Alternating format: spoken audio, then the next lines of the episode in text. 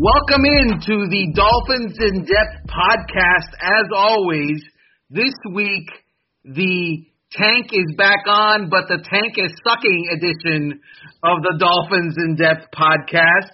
I am caddy of the show, Armando Salguero. Adam Beasley, this was your idea, and you have ruined the entire tank, my friend. Yeah, it's the too little, too late edition because. uh they done messed up and, uh, and and won too many games to get the number one pick. Well, it's not just that. Um, yeah, they did. They're not going to get the number one pick. We oh oh no, we suck again. they're gonna they're gonna fail at tanking.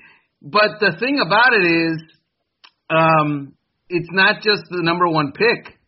It's that now the the pool of likely I don't know, uh, top five type quarterbacks has diminished by one with Tua Tagovailoa um, having that surgery on his hip and that hip surgery and also facial surgery on his nose. Not that that one matters, but what a disaster! What a disaster losing Tua. Yeah, it it, it was brutal because we're starting to come to grips with the fact that Dolphins are going to probably pick three, four, or five.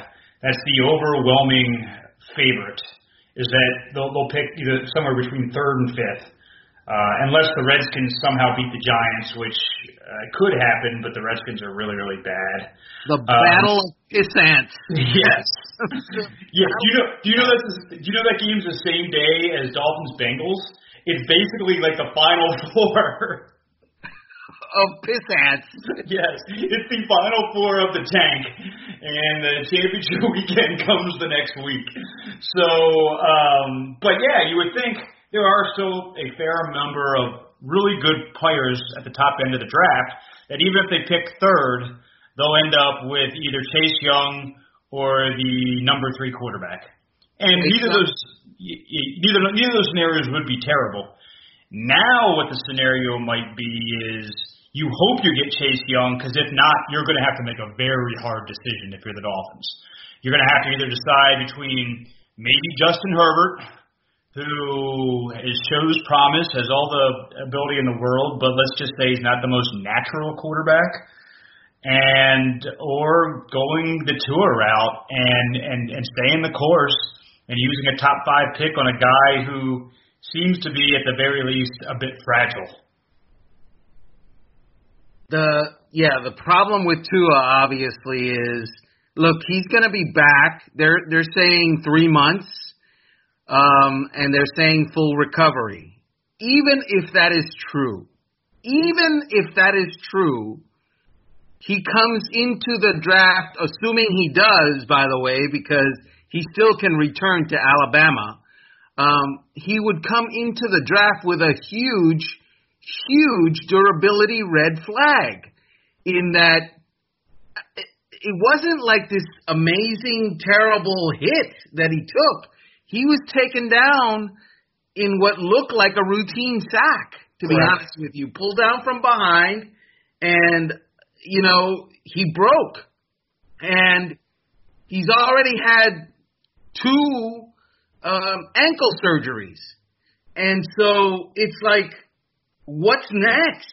The guy is not huge. He's six foot and like 220 during the season. Um, that that is troubling. It's not so much anymore about can he throw the football, can he succeed playing the position. It's can he stay on the field? Yes, there there are so many layers to this, Armando. And in fact, uh, cynically, the development of the last two three weeks has been a boon to us. Not to the Miami Dolphins, but to you and me and everyone else who covers the Miami Dolphins, because it is so fascinating now what could unfold uh, in, in the weeks to come. They're going to have the combine is going to be the most important week of Tua's career. Um, I doubt he'll throw. I'm sure he won't run, but he has to go there and not only answer questions to every team, but he has to pass a physical, so to speak. He, the, the medical for him that week the end of April, I'm sorry, the end of February, beginning of March is is critically important to him. Now, I know there is some talk he might stay for his senior year. Um, I think that would be a mistake, and I think a team could guarantee that doesn't happen. If wink, wink, nod, nod, a team with two top 15 picks goes to Tua and says, "You will not get past the 15th pick in the draft. You will be a first round pick, and we will build around you." My guess is he'll come out because even though there is real money difference between being a top five pick and a top 15 pick, um, it's not enough to risk a to lose a year of earnings because that's what he would do. He'd lose at least another year of earnings going back to Alabama, and B to risk injury and getting zero because if he breaks again next year in college, uh, he's undraftable. Like no one would touch that dude. So I, I think he will end up coming out for those reasons. Um, but the Dolphins are going to have to make a really, really tough decision. Do they use a top five pick on a guy who's made of glass. And if they don't, they think, hey, we can wait until our second pick, which will be somewhere in the mid-teens, unless the Steelers get their act together offensively. Um, do we do we gamble that he'll be there in the mid-teens, maybe move up to 11 or 12 to ensure we get the guy? It is it is an incredibly fascinating subplot, and it's going to be the storyline of the entire offseason for the Miami Dolphins. Look, uh, so the Miami Dolphins had done a lot of work on Tua Tagovailoa, and they've done a lot of work on Joe Burrow. Um, the owner of the team has gone to see both of them play. Mm-hmm. The general manager of the team, Chris Grier, has gone to see them play in multiple games. Here's my suggestion, Adam. You are now in full onslaught Justin Herbert territory. Ooh. You better you better go be all over that guy and figure out for sure, for sure, for sure if he is um, uh, an option and if he is your option for your forever franchise quarterback pick next April because um, he looks the part. He's you know he's six six and he's two forty and he has a great arm and he's a great leader and he's a smart kid and all of that. But they need to know if he is a likely NFL star, at the very least, a likely franchise quarterback in the NFL, um, because that guy would be the next obvious pick for the Miami Dolphins to make. Yeah, and and I have deep, deep reservations about that dude.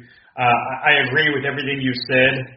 One thing you did not mention when it comes to pluses for him is pocket awareness and instinct. And he doesn't have either of those things. And we just got through a seven year experiment with a guy that didn't have either of those things. And it cost more head coaches and general managers their jobs than I can count on my hands. And I, I, I can't live through that again. I'm sure the Miami Dolphins can't live through that again. And if, the, and if Chris Grier, who saw people's careers end because of that quarterback, and sees far too similar, too many similarities to that dude, he will sit. He will punt. He will take a quarterback in the second round and then go back into 2021 and get their guy with maybe he trades back from Fuller to a team that loves Herbert and and take and takes a lower risk quarterback in, in either the late first or the early second. And then if that doesn't pan out, you'll have three or four first round picks next year to go get your guy, assuming your owner doesn't say, listen, enough of this, you know, jerking around. We're, we're, we're taking the guy. We love him. Unless the owner steps in and does that, I, I, I think Chris Grier might be inclined just to say, I, I'm going to get one shot at this. I'm not going to take my shot with Ryan Tannehill Jr. Well, okay, so you know, obviously, I have great respect for your opinion, and you think that Justin Herbert is a foof. I get it. I don't. I'm not there. I'm not there yet. I need to see more. Uh, I've seen some very good things from Justin Herbert, and obviously, I've you know, I'm hoping that that when he plays better competition and better teams, that he shows us something that suggests he is the guy. But I never ever see any scenario where the Miami Dolphins punt punt on the idea of drafting the quarterback, their forever quarterback, to next year. And this is the reason. Number one, I think we've already seen that every plan that they might have for having uh, or for getting that that top pick, it has 30 subplots and it can't be made in a vacuum and it always fails in that they are trying to lose this year. They built themselves for losing and tanking and they're being out tanked.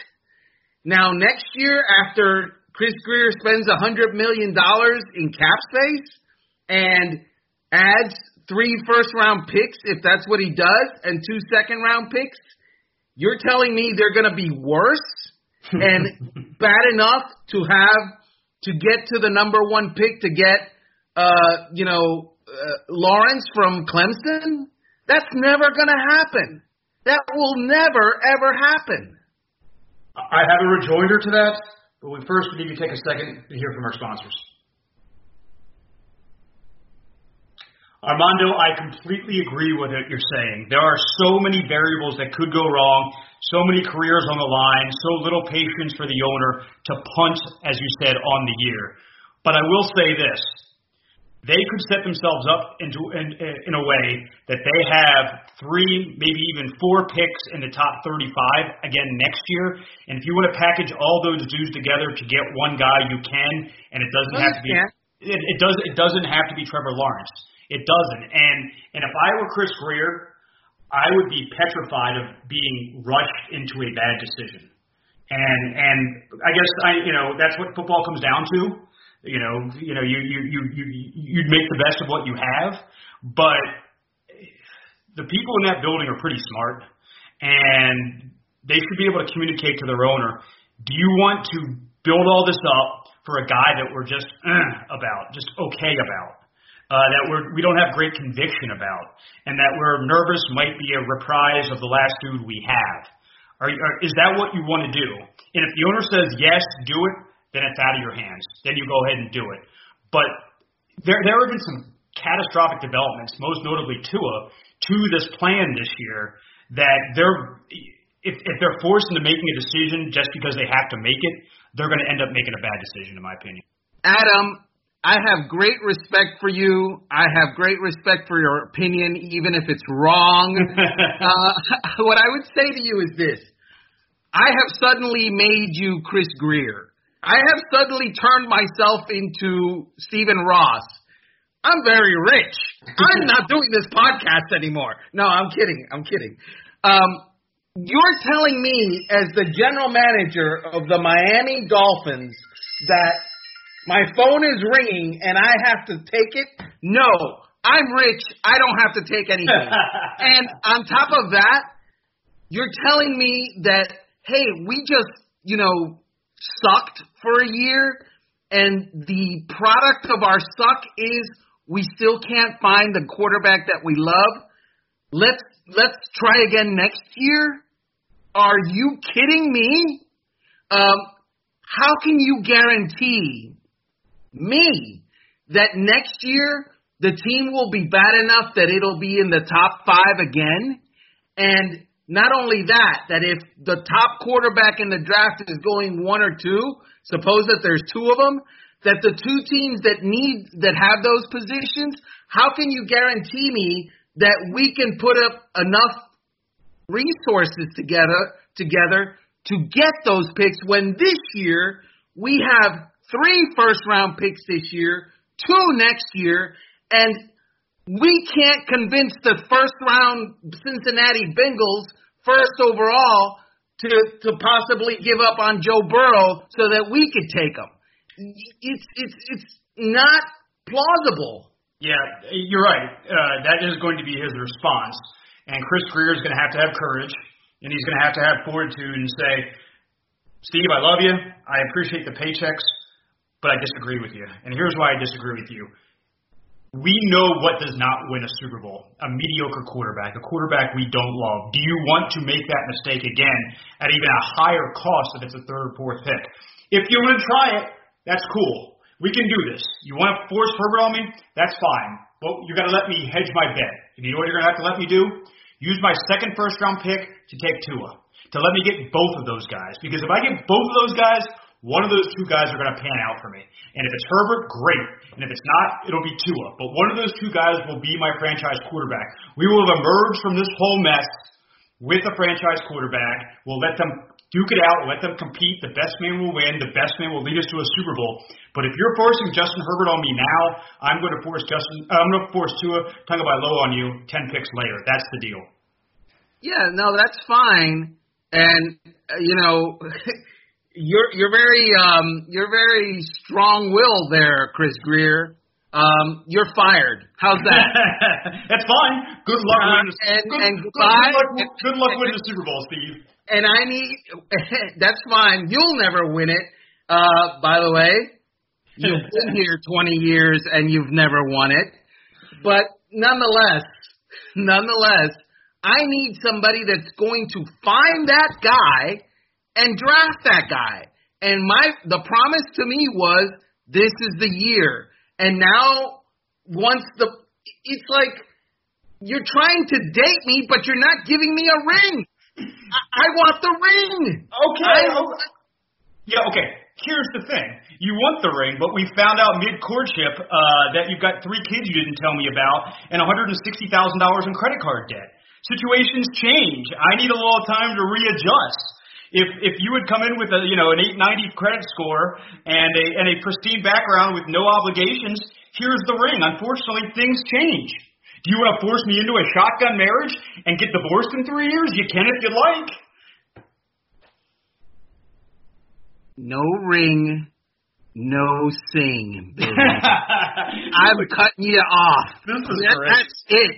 No, I, I get it, but I mean that that whole argument is like, um, how long are we gonna do this? Because I've got a stadium to fill. I've got fans to answer to.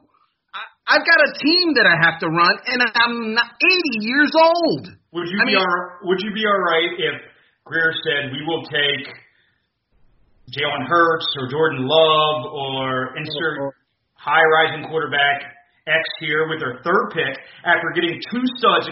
They're getting Chase Young, who I know GM, GM Mondo loves, and yes. getting off and getting an offensive tackle who can actually block with the second first round pick, and then we'll take a shot in our quarterback if he pans out, awesome. We hit the lottery. And if not, we will attack it next year when maybe the number one prospect in the draft doesn't have a hit that explodes. So basically, what you're telling me is, and and this is the bottom line, Adam.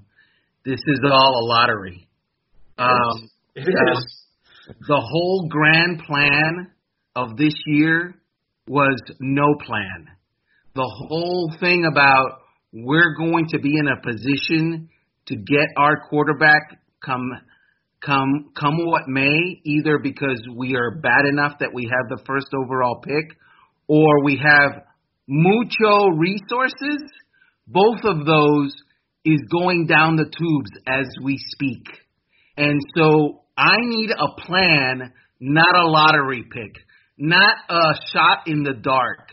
And what I see here is that we are operating by the seat of our pants and we're hoping that something goes right. I don't think the New England Patriots operate that way. I don't think the Baltimore Ravens operate that way. I you know I just don't. I don't see any NFL team that says, "Hey, let's see, let's take a shot." Because that is a a a disaster in the making. Well, I would I would agree with you largely. I think it's a bit unfair unfair in this way.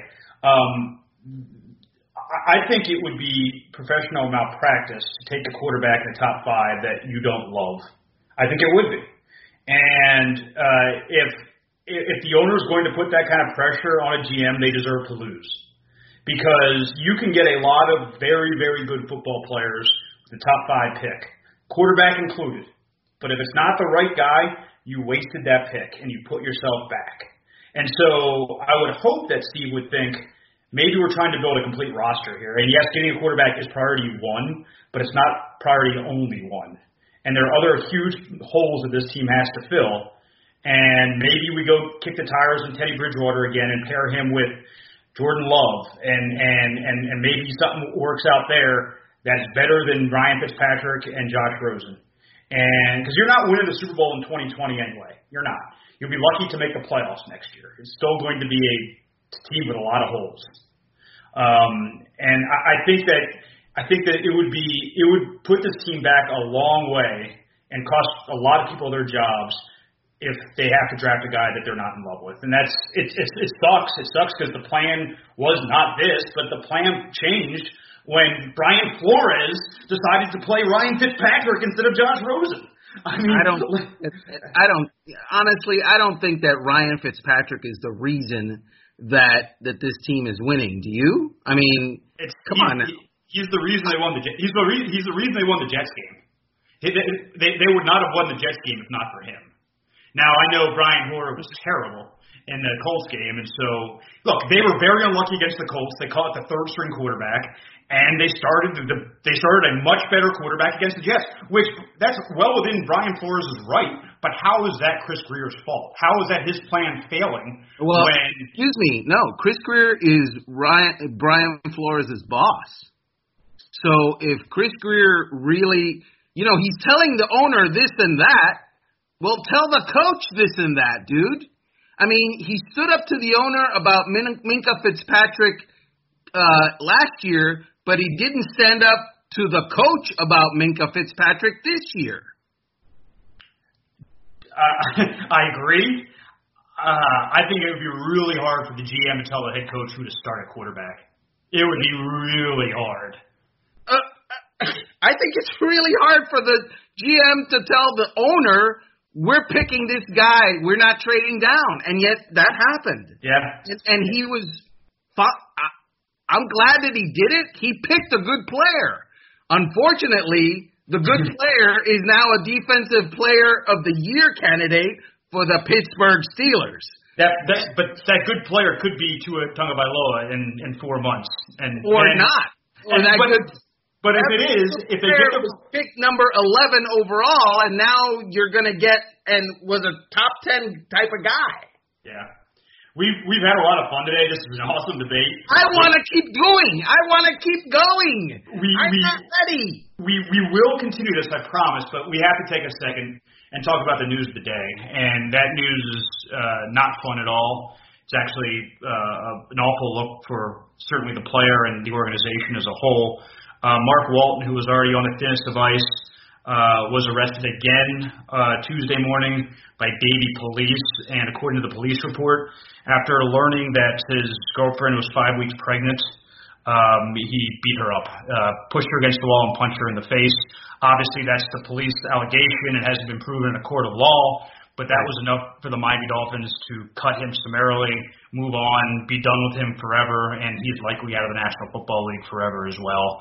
Um, I can't ask you for a hot take on that, obviously, but your thoughts briefly until we get out of here on on uh, on what happened today. Here's my hot take. You you knew what you were getting, okay, and you weighed the risk versus the reward and decided the risk is worth it. Today, the Miami Dolphins brand is sullied uh, more than it was yesterday or the day before. So the Miami Dolphins decided that that would be okay with them if that ever happened. They brought that on themselves. It's not like Mark Walton hadn't done similar or close to similar or been in legal problems before. And yet the Miami Dolphins, knowing this, took him on. And so there it is. There you got it. Yeah, it's um, hopefully uh, they'll learn from a mistake like this. They won't. What, Nobody what, does. What's jaw dropping to me is that they gave up a bit of their brand, a bit of their credibility, a bit of their respect, as you as you put it, for a guy that's just a guy. That to me is the exactly. most. That to me is the most jaw dropping part of this. He is a fine number two running back in the National Football League. It's not like you were getting in his peak uh, you know, Adrian Peterson. It's not. And maybe that's what they'll learn that If it's a close call, don't do it because it's at, at the end of the day you're just going to get burnt by it. Well, it's not about if it's a close call. If the upside is so compelling that it it it is worthy of the risk, then I understand it. But as you said, this guy's a jag and was when he got here. He's just a guy. And so the upside was if everything goes great, we've got a mediocre running back. Awesome! Come on now. That that is not smart. That is not smart.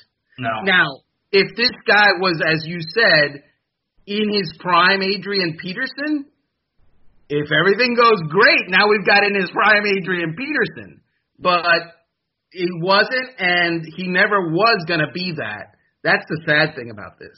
Yeah, it is. Uh, we'll get uh, Brian Flores uh, tomorrow, and I'm sure he'll be asked about that, and he'll be asked, uh, does he regret giving a player with a bunch of red flags get one last chance? And I would hope he'd say uh, he does regret it and that they made a mistake because they obviously did.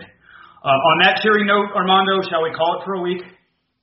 Hmm, shall we call it? Okay, what what what was this again? It was the what edition of the Dolphins in Depth podcast was this? We're tanking, but not really. Oh my God, it's too late. it feels like the the Beasley portion of it was let's tank again for next year. Woo! Thanks for joining us this week. Uh, we're going to uh, be back next week after the Cleveland Browns tilt, a Thanksgiving Day edition of the Dolphins in Depth podcast. Join us then.